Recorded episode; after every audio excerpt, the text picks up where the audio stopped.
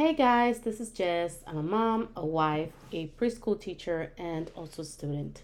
Yes, I know, lots going on in my life right now.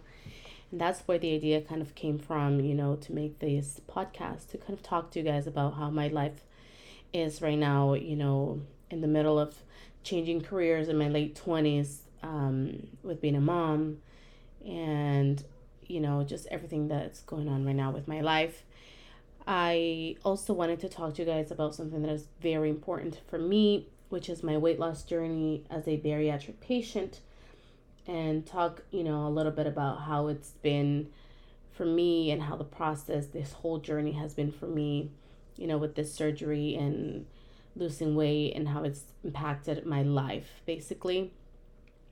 We can also talk about relationships and, you know, just anything that comes up in my life and that I would like to share with you guys. So, buckle up, get ready, and enjoy.